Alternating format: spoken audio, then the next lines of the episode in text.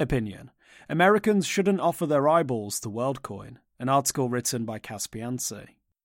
No one at all should offer their biometric data to WorldCoin, regardless of which country they're in, but those residing in the United States have even less incentive to do so. If you're unfamiliar with WorldCoin, it's a cryptocurrency created by Sam Altman, the same entrepreneur and venture capitalist that brought to the world OpenAI and ChatGPT. The protocol relies on what it calls orbs, melon sized silver balls that scan people's retinas to acquire their biometric data. In most of the world, the sales pitch goes something like this. If you scan your irises, you'll get WorldCoin cryptocurrency, which isn't currently traded on any open marketplace. You'll get to be involved with the WorldCoin network, which will, supposedly and eventually, be a marketplace where people can trade real world goods and services for WorldCoin.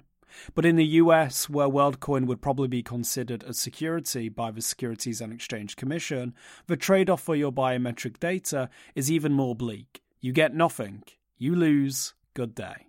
One million people already gave up their biometric data for WorldCoin. An employee at WorldCoin might argue that the incentive is the product itself. There's no need for token trickery or blatant bribery. Don't you want to be able to prove your humanness? A horrifying term thought up by the WorldCoin team.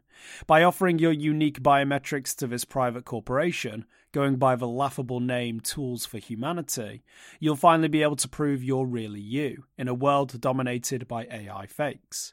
But as the old adage goes, if you're not paying for it, you're the product.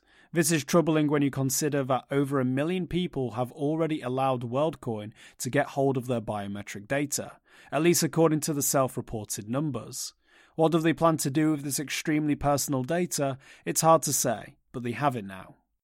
In the dystopian future we walk closer towards every day, I suppose there could be some economical method to determine if it's worth granting access to the most unique and personal data you have to a multi billion dollar venture capital funded company.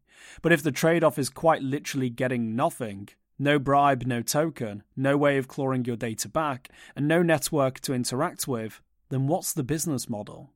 Got a tip? Send us an email or Proton Mail. For more informed news, follow us on Twitter, Instagram, Blue Sky, and Google News, or subscribe to our YouTube channel.